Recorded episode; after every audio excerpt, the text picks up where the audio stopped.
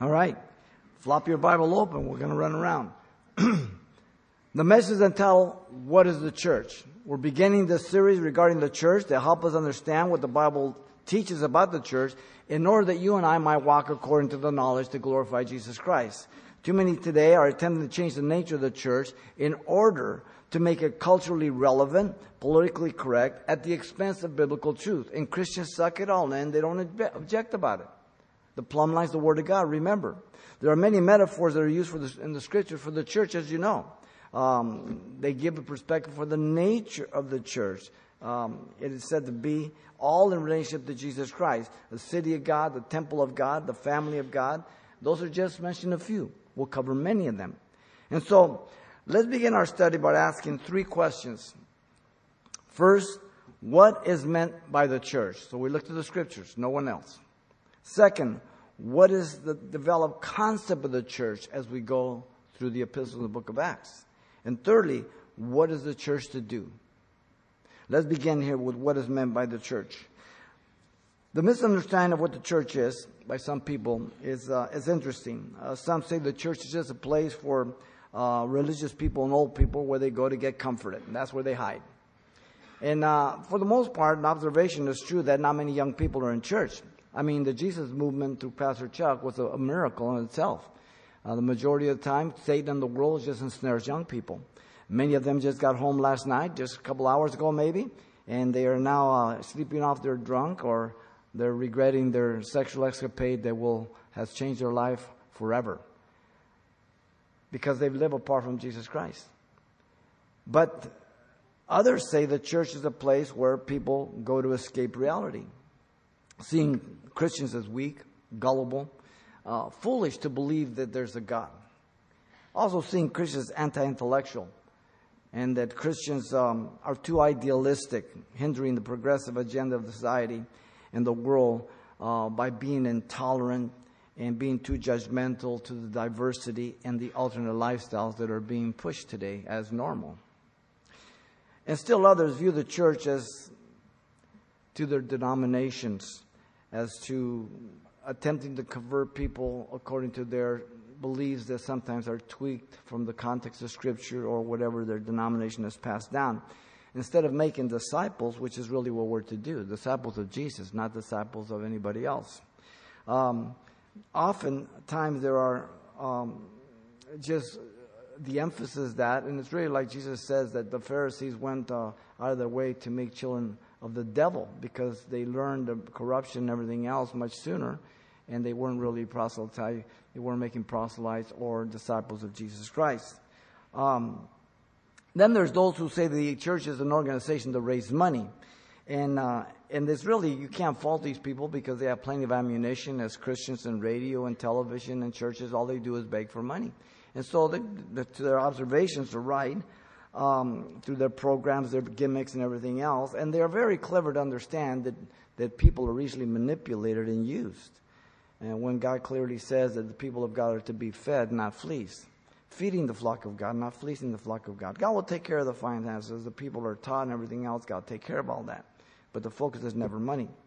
Now, the word used for the church in the New Testament is a very appropriate one. Is the word ecclesia, two words, ek, out of, and kaleo, to call. And the word is used by uh, in the Greek to describe a civil assembly of people, as in Athens that we see in the book of Acts, chapter 19, in that riotous thing. And, and that word was characterized by citizens with power to declare war, peace, and to elect generals and to raise funds. Um, interesting that they all began with prayer also and sacrifice. And um, the word later was used in a wider sense for a convened assembly of citizens. Um, and, and it depends the context how it is. In Acts 19, it's to question their assembly for that riotous mob against Paul. Now, the word ecclesia describes the and identifies the people who were, have been, and will be called out from the world by the Spirit of God to hear the voice of God. That's the church. You're the church, not the building. You and I heard the voice of God. We were rotten sinners. God convicted us, and we responded to his voice. Jesus calls a person to respond, not merely to believe. For devils believe, but at least they tremble, James 2.19 says. Peter calls us uh, that we are even more diligent. We should be more diligent to make our calling and election sure. uh, abiding in Christ Jesus, 2 Peter 1.10, that I'm examining my life, comparing my life to the scriptures. Paul tells us that moreover who he predestinated, those he called, those he called, he justified, those he justified, glorified in, in Romans 8.30. But that's because God sees everything at one time, from the beginning to the end, the end from the beginning. For him, it's no big deal. For us, we're trying to figure out how it works. Now, there is no contradiction. Those who are called the people of God, those are the, called the community of God's redeemed. The very word redeem implies that you belong to God. We were fallen by sin. We inherited sin and therefore we're separated from God. But we belong to God originally from the creation. It's like when you go to a pawn shop and you pawn something, there's a set time that they give you for you able to buy it back. But you don't buy it back, you redeem it. But if you pass that timeline, now somebody can buy it. But they don't think they, that belonged to them at one time. It didn't. You can redeem what belonged to you before, but only someone else can buy it. Okay? So he redeems us back to himself. The word ecclesia appears 115 times in the New Testament, and Paul letters 62 times. In Acts 24 times, Hebrews 2 times, James 1 time, 3 John 3 times, Revelation, how many times? Think. 20 times. Whoa. Acts 24, Revelation 20 times. In the Gospels, three times. Listen, I will build my church. Matthew 16, 18. And for church discipline, two times in Matthew 18, 17. That's how often the word church appears in the New Testament. Notice that Jesus never calls it first campus, second campus. That's a new word today instead of church. Oh, how intellectual they sound, how chic, how naive, how progressive, how dumb. It's the church. The concept and idea throughout the New Testament is clear and unmistakable. The church belongs to Jesus Christ. Our English word is related to his, being his church. The Greek word kirkikos, which means belonging to the Lord. The word appears twice in the New Testament. You find it in um, 1 Corinthians 11 20 for the Lord's Supper. You find in Revelation 1.10 to identify Sunday, the day of the Lord. Now, Paul told the Ephesians elders that Christ is the one who purchased the church with his own blood, as he spoke to the Ephesian elders in Acts 20 28. So we do not own the church, we are the church. No pastor owns the church. No denomination owns the church. We cannot increase or add to the church. The Holy Spirit does that through the Word of God by the grace of Jesus Christ. Now, the church is said to be the bride of Christ, a marriage metaphor. Had been used throughout the Old Testament, as you know. Isaiah uh, 54 5 says, And for your maker is your husband, he tells Israel. Listen to Isaiah 62 5. For as a young man marries a virgin, so shall your sons marry you. And as a bridegroom rejoices over the bride, so shall your God rejoice over you. So the marriage metaphor is always used for God and the people he has relationship with. Hosea, as you know, had to redeem his wife as she sold herself to harlotry, and it was to be a picture of God redeeming Israel in the future out of his love and compassion in Hosea 2, 7, and 10. Israel is the wife of, God put away by divorce. The church is the virgin bride of Christ looking for a wedding. Do not confuse them. The two are distinctly different. Replacement theology teaches that we, the church, are now spiritual Israel. I reject that. That's not what the Bible teaches. The marriage metaphor of the bride continues throughout the New Testament. Um, though there are many other metaphors, that of a bride is the most intimate and binding experience, which we can identify with. For once we have entered into marriage, we have been changed dramatically. Marriage will transform you. Marriage will affect you forever. You can have a boyfriend, you can have a girlfriend, you can kiss, you can be involved in a relationship sexually, but nothing will affect you like marriage. You will be changed for the rest of your life as you have made a commitment before God, and God holds you accountable for that covenant. The imagery of marriage is to be brought uh, uh, by the very mind of Christ as we are Christians now. The thoughts of a husband and wife being that of honesty love, commun- commitment, compassion, passion itself, understanding, forgiveness, communication, and dying to self. If there's no dying to self, none of this will happen. It's impossible. And the natural man wants to live for self. Me, myself, and I, the trinity of darkness. Jesus used the figure of marriage in the parable of the wedding feast. If you remember, the king arranged a marriage for his son, and he likened it to the kingdom of heaven in Matthew 22, 1 through 14.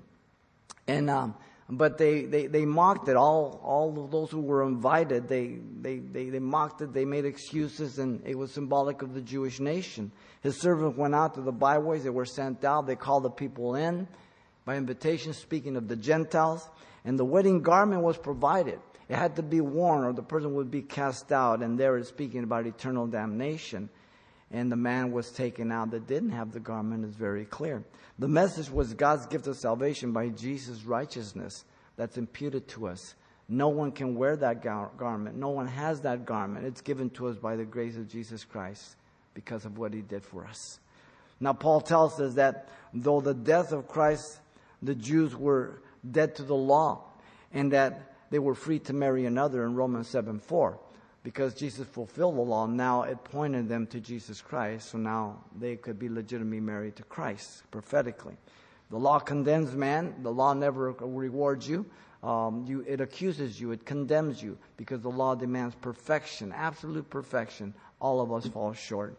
But the gospel of Jesus Christ saves us by grace unmerited favor, undeserved. But there was a price that was paid. It was a high price the life of the Son of God in your place and mine. John the Baptist said he was a friend of the bridegroom who would uh, hand over the bride to the groom. And he said this because Jesus uh, was bringing more disciples to himself, and the disciples of John in John 3 25 through 29 said, Look, they're all going to Jesus. And, and John says, I am the friend of the bridegroom. I'm to hand the bride to him. You know, I've done many weddings, in the last 42, 43 years. And uh, two things that um, um, I have never seen is one, a, a bride dragged up, and the other one is giving the bride to the friend of the bridegroom. Okay? That, that bride is given to the groom, so now the church is given over to Jesus Christ. Very, very, very clear. The figure of the bride reaches its climax where the relationship of husband and wife is placed side by side with the relationship of Jesus Christ and his church. That's in the epistle to the Ephesians in chapter 5, verse 21 through 31. The husband is to love his wife as Christ loved the church, as he gave himself for her, dying to self, denying self. A tall order, gentlemen, that only can be fulfilled in Christ Jesus. If I don't abide in Christ, I will not fulfill it. I will live for myself. That's the way it is. The church, a bride, in her relationship is united with Christ, espouses the chaste virgin. In 2 Corinthians 11, 2, where it says, so that's the nature of the church. She belongs to Christ. She's a chaste virgin. Her purity is given to her by virtue of Christ giving himself for her. And his word purifies her and will present her without spot, wrinkle, or any such thing in Ephesians 5 26 to 27. This type of love is to cause us to be enamored with Christ and love him forevermore. For all of us know where we came from more than anybody else, and we can appreciate the love of Christ for us. Now, the bride uh, and her submissive attitude towards Christ is uncompromising. In Ephesians 5.24, he says, in everything, parallel, Christ to the church, husbands to wife. The word subject, know, hupotasso, is a military term, and it means to line up under, of course, someone of higher authority. Uh, if you've ever served in the armed services, you know that you salute the rank, not the man. The man could be an idiot. You salute the rank. Okay? Now, many people use this to imply that there's inferiority and the woman shouldn't be inferior to the man. The Bible doesn't teach that. Because Jesus Christ is said to be with the same word hupotasso, submissive to the Father in 1 Corinthians 11 3. Are you willing to say that Jesus is inferior to the Father? No. The word hupotasso, to submit under, is for efficiency and effectiveness, never inferiority. Never. It is in response to his love by giving himself for the bride. Christ is the head of the church to protect, to provide, and to plan for her future, even as a husband does for his wife, provide and protect, and knowing probably that he will die before her, he makes plans for her future that she's taking care of, right? Just real simple, parallel. Now, the husband is to follow Christ's example towards his wife. A great call there in Ephesians chapter 5. Now, the espousal was a good, as good as binding as marriage, as you know, in the Jewish community, uh, in the pledge of expectation of um, her future groom. Uh, Paul reveals this in 1 Thessalonians 4 17 that Christ will come for his church to remove her from the earth prior to the tribulation period and being caught up in the air in the rapture. Great promise for her. John reveals the long awaited day of Christ's return to set up the kingdom on earth of his bride as she is arrayed in white in Revelation 19 6 through 9. And John comments in Revelation 9 9, Blessed are they which are called into the marriage supper of the Lamb. Listen to the comment of, of Westcott in Ephesians 5 26 to 27. He loved the church not because it was holy, but in order to make it holy by union with himself. The husband's love must bear the same test and the outcome of failings of the wife. She is part of him as Christians are of Christ and claims the same tender affection which Christ bestows on the church. Great commentary there. If a person understands the nature of the church from the scriptures, then they will be able to uh, reject and to oppose any and all teachings that violate the nature of the church. As you said, you should be listening, examining what I say. Does it line up with Scripture? It, you can do this at any period in history for any Christian, at any time in the person's life, whatever church they go to. They should examine everything to the Scriptures, the plumb line. They can drop you anywhere in the world, and you can sit and open your Bible, and you can say, This man is teaching the Word of God, this man is not. Do you know you have that capacity? Incredible. Listen to Acts 17:11. These were more fair-minded than those in Thessalonica, in that they received the word with all readiness of mind and to search the scriptures daily to find out if those things are so. The plumb line.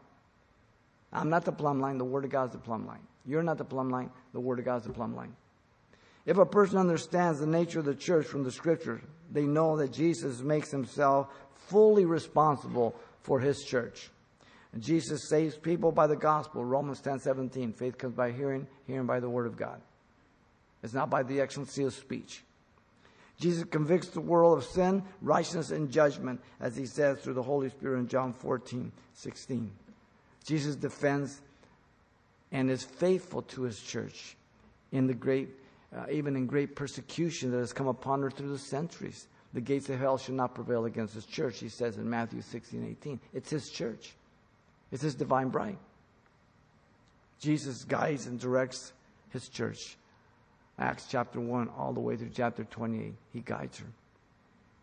Jesus provides a place and finances for the needs of the church supernaturally and through his people, always faithfully. Listen to Ephesians 3 20 through 21. Not to him was able to do exceedingly abundantly above all that we can ask or think according to the power that works in us. To him be glory in the church by Jesus Christ to all generations forever and ever. Amen. That has never changed. So the nature of the church has been consistent. So don't change it. Don't use other words. Follow the scriptures. That is whom what the church is according to the Bible. Secondly, what is the developed concept of the church? It is to Paul that we owe and are indebted for the developed concept of the church to the book of Acts that we see Luke recording, and then many of Paul's epistles. Uh, in Ephesians 1 6, everyone in the church has equal standing before God. Nobody has greater favor over another. We all come on the same basis sinners, lost, trusting the grace and the righteousness of Jesus Christ. Uh, all are saved by grace through faith, that not of ourselves, the gift of God in Ephesians 2 8 and 9. Uh, all are God's workmanship created in Christ Jesus. He has things for you to do, me for things to do, but I go to the Lord in Ephesians 2.10. He's the one that directs me. All are one in Christ. The middle wall partition has been broken down, so that means that there is no distinction between Jew, Gentile, Scythian, barbarian, Greek, Jew, male, female, whatever. Ephesians tells us very clearly. Colossians tells us very clearly. So don't let anybody pitch you between black and white and rich and poor. Those are political things, those are human things, and they're to divide you so they can conquer you. Simple. If you're a Christian, I could care less what color you are. I could care what culture you come from. You're a new creature. You're to follow Jesus Christ. If ever your culture or your traditions contradict Scripture, your culture goes. Simple. You follow the Scriptures. So simple. Okay? Don't make it difficult. All of the church is built upon the foundation of the apostles and the prophets, the gospel of Jesus Christ, him being the chief cornerstone, Ephesians 2.20. No one else. All in, individually and collectively make up the temple of God. one at a time. Ephesians 2.21 and 22.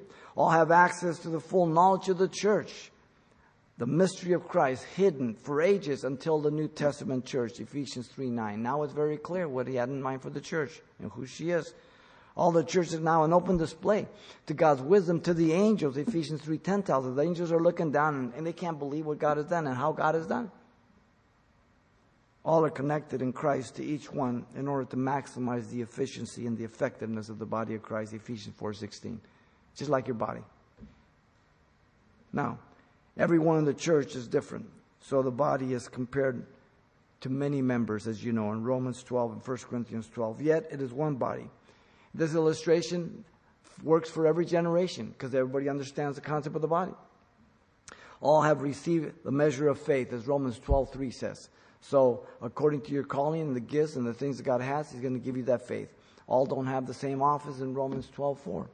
All have different gifts according to the grace of God. Romans 12:6, Ephesians 4:7. We don't even exercise the same gifts the same way sometimes.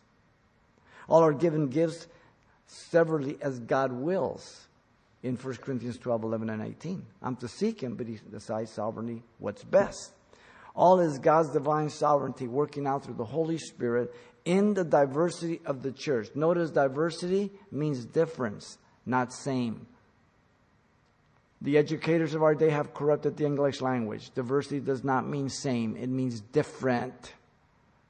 Read a good dictionary, not the corrupt progressive dictionary the body of Christ, diverse, which makes the church a living organism, not an organization to be run by corporate principle or management principles. The head runs it. There is an organization, but it's not an organization in itself. The organization is that by with the scriptures and the moving of the Holy Spirit. There's to be shared effectiveness, yet the bigger the church gets, the easier it is to hide and to just go in and go out. God wants you to be active. God wants you to be part of it. Just think if your hand said, I'm not going to work today. Or your foot. So when you're not here, we're missing something. Just simple. You don't have to go very deep. All are to recognize Christ as the head. All are seeking their gifts. All are exercising their gifts. All are seeing themselves as part of the whole. And so you're here for the other person, not just for yourself. Pasadena is but a small portion of the entire body of Christ. Many of the saints are already in heaven. The church is in heaven. Robert's sister just went before the Lord this morning. She's part of the church. A lot of the church is still here. And so all are to recognize their importance for the life of the body. Uh, listen to the comment of, of Wuest, uh, the Greek commentary uh, at this point. The life of the head flowing through the bands of, of supply is constantly joining together and causing the growth together the individual members. This process being controlled or dominated by the operative energy put forth, the volume of strength of this operative energy coming from the head of the body being determined by the capacity of each part to hold and allow the operator to operate in him or her. Every part your hand yields to, you're getting stronger, you're moving, the coordination, and the whole body. When you put all those parts together, you can do incredible things. You can climb up a tree. You can lift things up. You can run across the street. Can you imagine going to run across the street? Your, your foot says, ah, I'm not doing it. Interesting. All are to recognize the privilege of being called by God through election, and yet it doesn't exclude human responsibility to respond. All are to strive to glorify God, not man or self. In our interdependence, we need one another. In our interrelationship, we affect one another. Today, people believe that it doesn't matter how people live. Really? Do you believe your son and daughter, your husband and wife can live whatever they want and it's not going to affect the family? Let's get serious. Every time the word church appears, the context must be examined, for it is used four different ways. First way is the universal church that represents the entire company of saints, some that are uh, before the Lord already and some that are here. Matthew 16, 1 Corinthians 10, Galatians 1, and Ephesians 1 gives us those passages. Then there's the local church the actual assembly of believers is in one place, gathered together, such as the church of Antioch, Cenchrea, Corinth, Thessalonica, or the church of Pasadena. And you find that through scriptures also. The assembly of believers also, thirdly, as the actual gathering of believers in one place for different kinds of fellowship, whatever that may be. 1 Corinthians 11, 18, 14, 19, and 18, uh, when they do activities, missions, or whatever it may be. But fourthly, the small house church where those congregations met as the church. Romans 16, 5, 1 Corinthians 16:19, and Colossians 4, 15. This church began from a home church a home Bible study, and then from there it grew. Now, of the 115 times the word church, ecclesia, appears, only five refer to an assembly or Israel. Acts 7 38, 19 32, 39 and 41, and Hebrews 2 12. So when somebody tells you the church is the new Israel, tell them to go take a walk. There's a difference. Church is the virgin bride looking for a wedding. Israel is a wife been married, put away by divorce for harlotry, and will be reconciled to God again after the tribulation period. At Pentecost, the church was officially birthed by the Holy Spirit in Acts 2. God is the one who adds daily to the church such as should be saved. Acts 2:47. No pastor, no teachers ever added one person to the church. All are called to the straight and narrow path and to enter the same door. The door is Jesus Christ. He is the head of the church. The church is his bride, his body. You know, if you have one battery, you have a certain amount of power. But if you put 10 batteries, now you've multiplied that energy tenfold. And it's the same with the people in the church. God asks to his church because he wants to expand the work to do whatever he has while he's doing the individual work in me He's using that to work in you in different things, and He puts it all together. If a person understands the nature of the church from the scriptures, a person will not fall prey to the new philosophies that contradict, alter, and corrupt the concept of the nature of the church that is very clearly taught in the New Testament.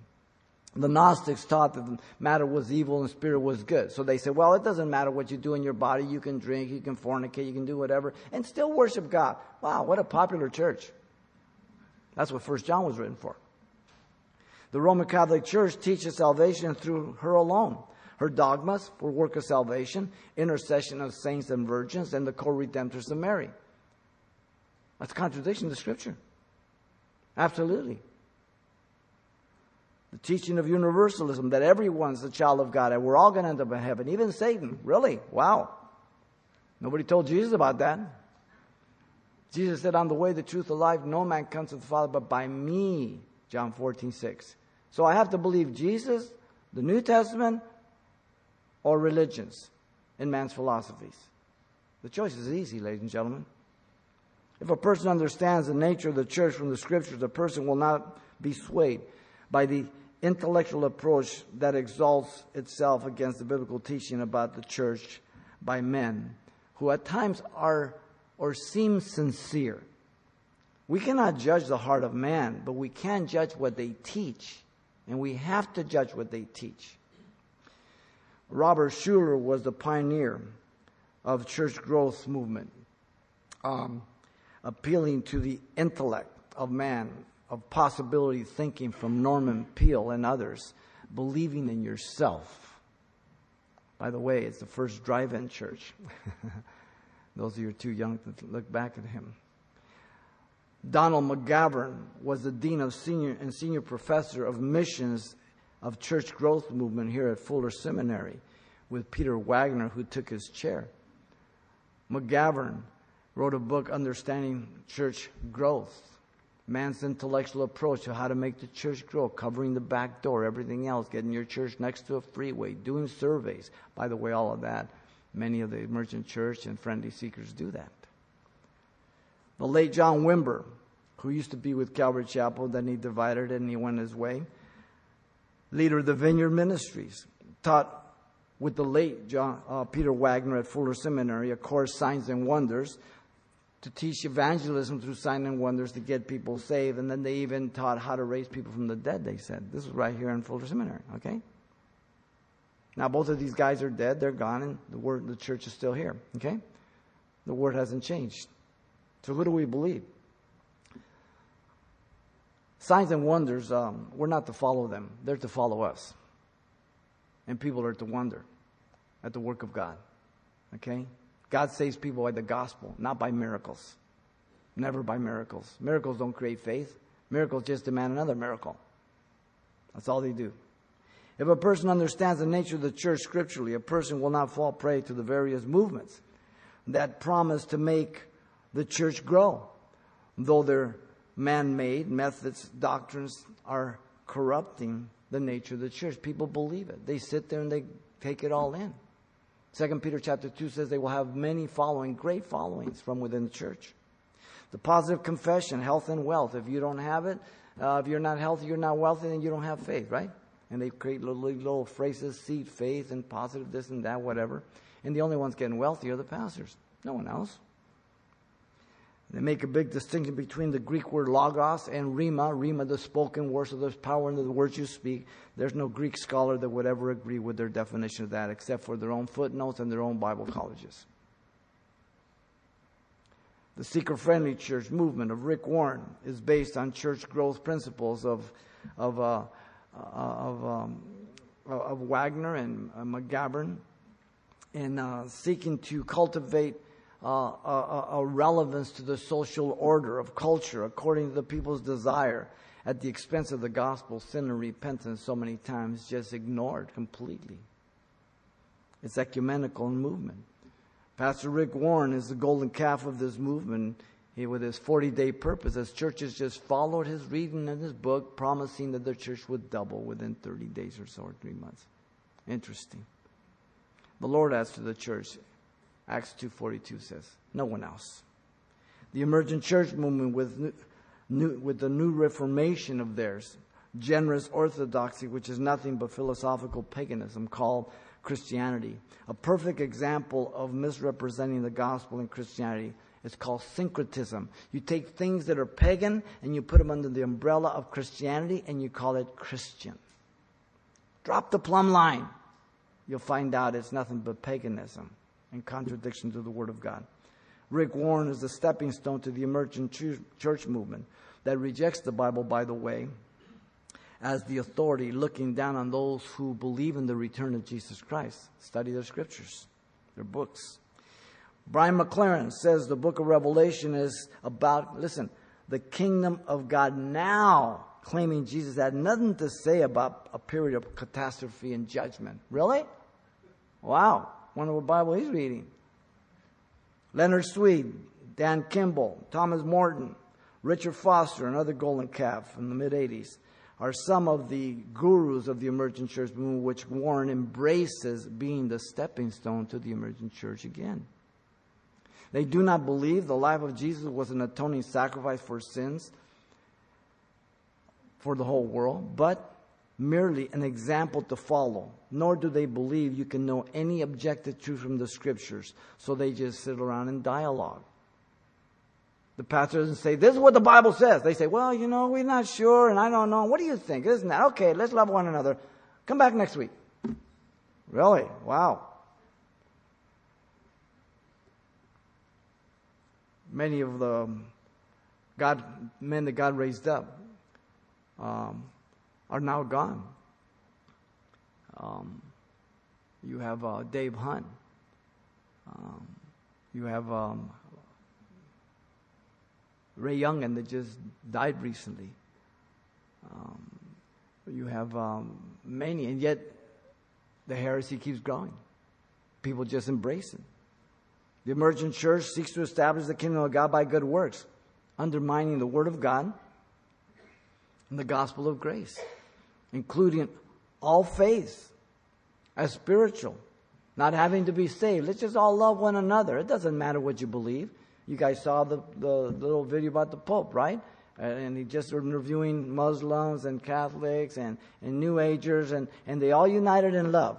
Didn't matter what you believe. I believe in God. I believe in love. And they, and they kept following this down. Love, love, love.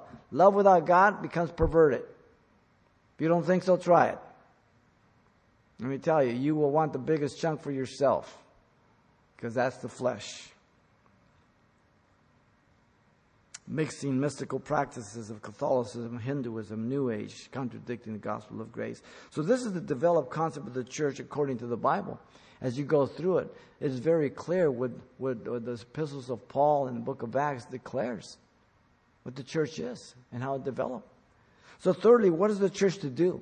Very important. Now that we know what it is, the church, first of all, has a mission to the lost. Real simple. A mission. The Great Commission, Matthew 28, 18 through 20. By calling people to the kingdom of God through the preaching of the gospel, repentance. The Holy Spirit is the one that convicts, illuminates, and saves, not us. The word preach is kerusso. It appears 61 times in the New Testament. as a key word. Uh, the figure uh, of a kerusso is a considerable person of importance in the ancient world. That person would be uh, hired.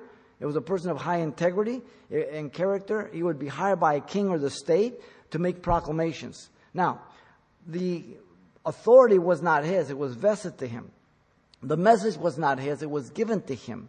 He was not responsible for the response of the people, just merely the proclamation, and he always expected a response. What a parallel to us. The authority is not ours, but we proclaim in the authority of Jesus Christ. The gospel is not ours, it's been given to us. I proclaim it. I'm not responsible for your response, but I expect a response, and there will be a response, and God will hold you responsible for that. Wow. That's a kerusso. That is our responsibility. That is a high privilege. Missions to reach the lost. By seeing people send out by the Lord Jesus directly at times as uh, laboring as missionaries. Jesus is the primary example of the greatest missionary. He left his throne to come to this earth. John 17, read the Lord's Prayer as he prays to the Father. Glorify me with the glory which I had before the world was. He emptied himself of his glory, not his deity. Jesus sent the 12 disciples out, then the 70 in Luke 9 and Luke 10.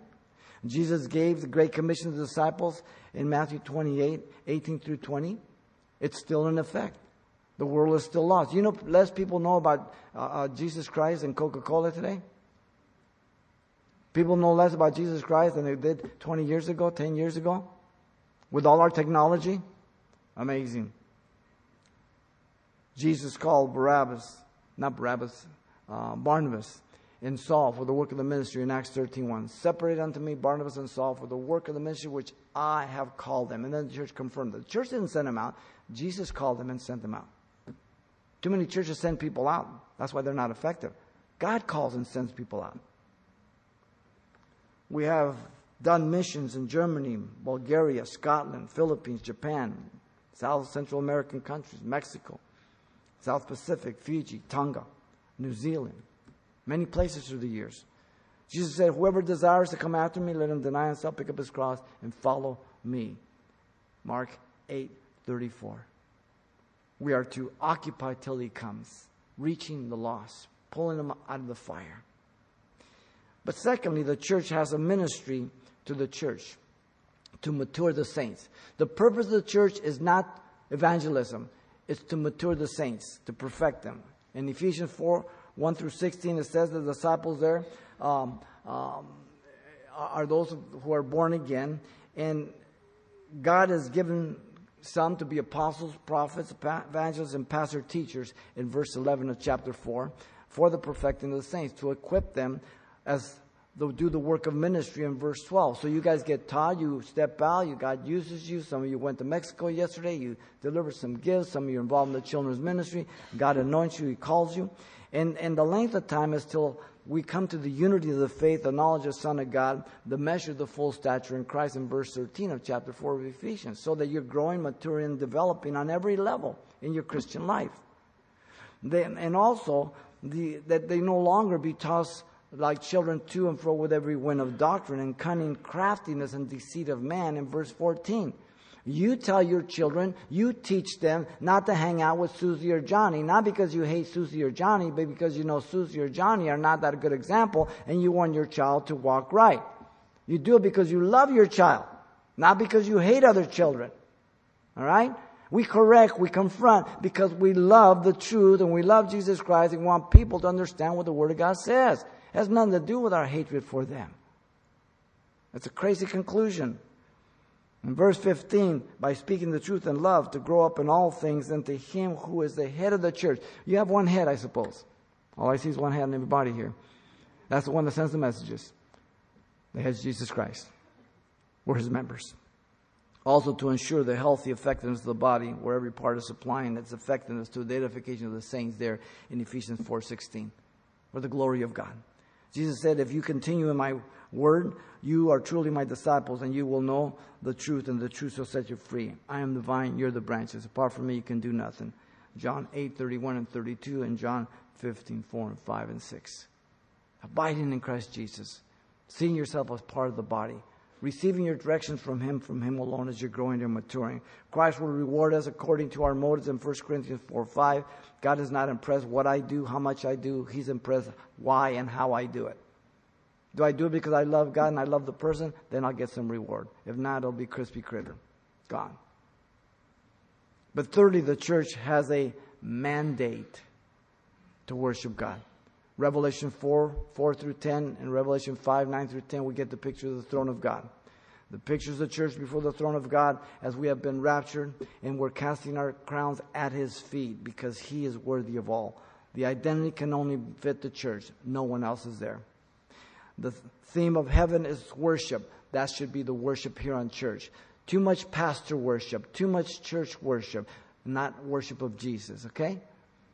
We must worship Jesus, no one else. Worship comes from the Anglo Saxon word um, to attribute worth to something. The most words of the Old Testament communicate that idea of prostrating oneself before God because He is worthy, He is greater than us. Moses at Sinai, Ezekiel, study both of them. They're always falling on their face when they see God. Paul, uh, God keeps telling Ezekiel, "Get up, get up." He's always falling on his face. God's holiness. Worship is understanding and being aware of God's holiness and one's unworthiness. Isaiah says, Woe is me, I'm undone, I'm a man of unclean lips, and I dwell in the midst of people of unclean lips. Woe is me, Isaiah 5, 6, 6 5. Wow. Worship results from God's word and the Holy Spirit filling our hearts. Ephesians 5 18 through 19, Colossians 3 16 through 17. Worship it doesn't come from ourselves, it comes from the Spirit of God and the Word of God, ladies and gentlemen. If you want to know how to worship God, you must know the Word of God. Otherwise, it's based on your emotions. Corporate worship is important, but it must never substitute or replace personal worship. You know where the best place you're to have worship at? When you're driving your car, when you're at home alone, when you're shopping, when you're kids. You can't substitute. If you're just lifting your hands here, this is the only time there's worship, you don't worship God. You worship people who can look at you. You got to worship God in every day of your life. Our worship is in spirit and in truth in John 4 23 and 24, even as Jesus told the woman of Samaria. This is why the church, the community God redeems, are said to be living stones. A spiritual house, holy priesthood, offer up spiritual sacrifice acceptable to God through and by Jesus Christ. 1 Peter 2 5. Jesus is the one that the Father accepts everything through. Worship should never be confined to vocal expression of singing or bodily postures, but service and obedience to God. You might not never believe or thought that obedience is worship. Obedience is the highest form of worship you can give to God. Obedience is the highest form of worship. Your will be done. Well, I don't feel like it. Tough. Obedience is the highest form of worship you can give to God. By acknowledging Him as your Savior and your Lord. In service, we worship Him by doing it in His name and through His love in order to give people a proper perspective and representation of who God is trusting not our own abilities or powers, but those of Christ through the gifts and the Holy Spirit and the Word of God. Again, Galatians 3 28 and Colossians 3:11 says there's neither Greek nor, nor Jew, free nor slave, male nor female, but all are in Christ. Uh, uh circumcised, uncircumcised, Scythian, barbarian, all in Christ. So again, don't let anybody divide you. Don't get caught up in this political stuff or educational stuff, okay? You are a Christian. I could care less of your race. I could care less of your color. I could care less how much money you make. I care, have you repented? Have you accepted Christ? And are you walking according to the scriptures? That's what makes the church. That's the important thing. The majority of the church today looks more like the church of Laodicea, the lukewarm church, um, trusting in her wealth and compatibility with the world, the false church. Jesus exposes her for self-deception. Listen to Revelation 3:17. Because you say I am rich, have uh, become wealthy and have need of nothing and do not know that you are wretched, miserable, poor, blind and naked. Wow. Jesus condemns her if she does not repent. He gives her time to repent. Revelation 3:16. So then because you are lukewarm and neither cold nor hot, I will vomit you out of my mouth. I don't need to tell you what that means. By the way, all seven churches, they're the Church of Jesus Christ. Five of them, Satan's already in it. Not even the second century yet. Corruption comes in right away. The mission of the church is primarily not to do good works, but to proclaim the gospel and be known for its faith in Christ Jesus. I am a pastor teacher, not an evangelist, yet at the end of every message, I will give an altar call, an invitation. I don't do literally altar calls, but I believe if you really are repentant, God will save you right where you're at. The teaching of social activism elevates good works, making faith in Christ secondary being a false gospel. Social activism does not make you a Christian. A seeker friendly movement of Rick Warren has the peace plan, and he says he's going to get rid in the world poverty, hunger, and AIDS. Well, if you look at the peace plan, it's completely out of context in the book of Luke, the gospel. And secondly, Jesus says, the poor you have with you always, okay? Rick says, I'm going to get rid of the poverty. Jesus says, you're going to have them with you always. Okay, now who should I believe here? Wow. Rick Warren believes the church is going to be bringing the kingdom of God through good works rather than Jesus establishing the kingdom through his, with his church. In fact, he thinks if you study prophecy, particularly the second coming, you're wasting your time. His words, not mine. Wow. And people love it.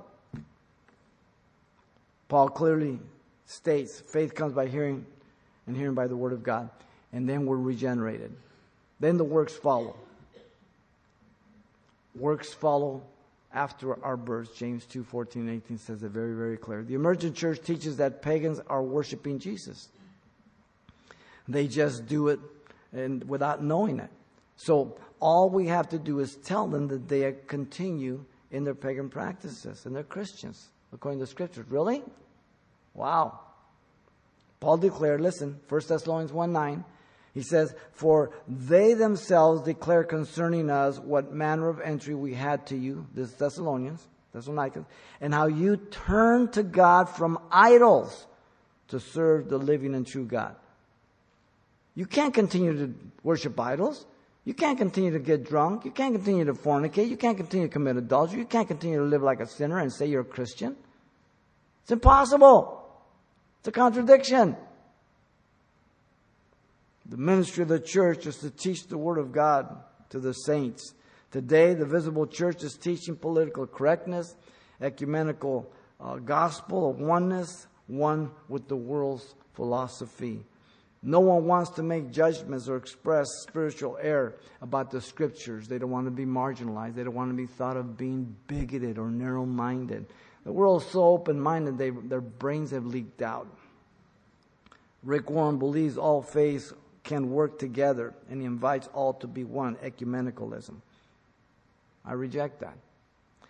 Brian Broderson, pastor of Calvary Chapel, Costa Mesa, has gone emergent. Okay? I told you that last week. Okay? Chuck's only been dead three years. It happened right away. Interesting. Rick Warren promotes the emergent church and teaches all can have an encounter with God through con- contemplative prayer. You don't even silencing your mind. You don't even have to come in the name of Jesus. Listen to 1 Timothy 4. Uh, 9 through 13. This is a faithful saying and worthy of all acceptance, for to this end we both labor and suffer reproach because we trust the living God who is the Savior of all men, especially of those who believe. These things command and teach. Let no one despise your youth, but be an example of the believer in word and conduct and love and spirit and faith and purity. Till I come, give attention to reading, exhortation, and doctrine. Doctrine, doctrine, doctrine. Emergent church, doesn't believe doctrine, doesn't like doctrine, doesn't want to deal with doctrine. They just want to love one another. You know there's a hug, right? And then there's a hug. Okay, one's good, the other one's bad, okay? The mandate of the church is to worship Jesus Christ, ladies and gentlemen, who is God.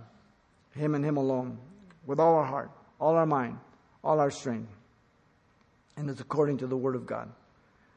John puts it this way Revelation 22, 8 and 9, the last book, towards the end. Listen carefully. Now I, John, saw the, and heard these things. And when I heard and saw, I fell down to worship before the feet of the angel who showed me these things. Then he said to me, See that you do not do that. For I am a fellow servant and of your brethren, the prophets, and of those who keep the word of this book. Worship God. Are we clear the nature of the church? this is what the church is to do according to the Bible. So the nature of the church has never changed. The church is always to judge every pastor, every teacher, every teaching, every period of the age of the church to see if they're teaching the proper nature of the church. This is not campus one, campus two, like many emergent people are calling their churches. The Bible calls it a church. Those called out of darkness into light, ladies and gentlemen. It's not a campus. When you go to school, you might have a campus. The church is the church of Jesus Christ. So the church is a called out people for the purpose of hearing and obeying the voice of God, the bride of Christ, according to the Bible. The developed concept of the church is the body of Christ. He is the head, and the church is his body through the various members according to the Bible. And the church is to be seeking the lost, maturing the saints, and worshiping Jesus according to the scriptures. It's amazing how much you can find out if you study the Bible. There isn't enough time it takes so much, there's so much in there. The hardest thing I have on Sunday morning or Thursday or any time is what do I leave out? God's word is rich, ladies and gentlemen. Understand the nature of the church. You are the church. You belong to Him. He has made you His, and He alone is responsible for you. And you are accountable to Him. Father, we thank you, we praise you, we glorify you. Thank you for this time, and thank you for your word. And thank you for every person here, Lord. Help us as we go through this series that we may learn all about the nature of the church, Lord. As you're praying, if you're here, if you don't know Jesus Christ as your Lord and Savior, God has brought you here to be saved, to repent of your sins. Maybe you're over the internet, right where you sit. You don't need to get up and walk forward. I'm not against altar calls, but I just don't do them. I let you right there. If you're playing games, I'm not going to be complicit with you. If you're not playing games and you're calling his name, he's going to save you right now, forgive you of everything's ever taken place, and make a new creature of you by grace through faith because you believe Jesus is God who became man, died for your sins, paid that atonement, and rose from the dead.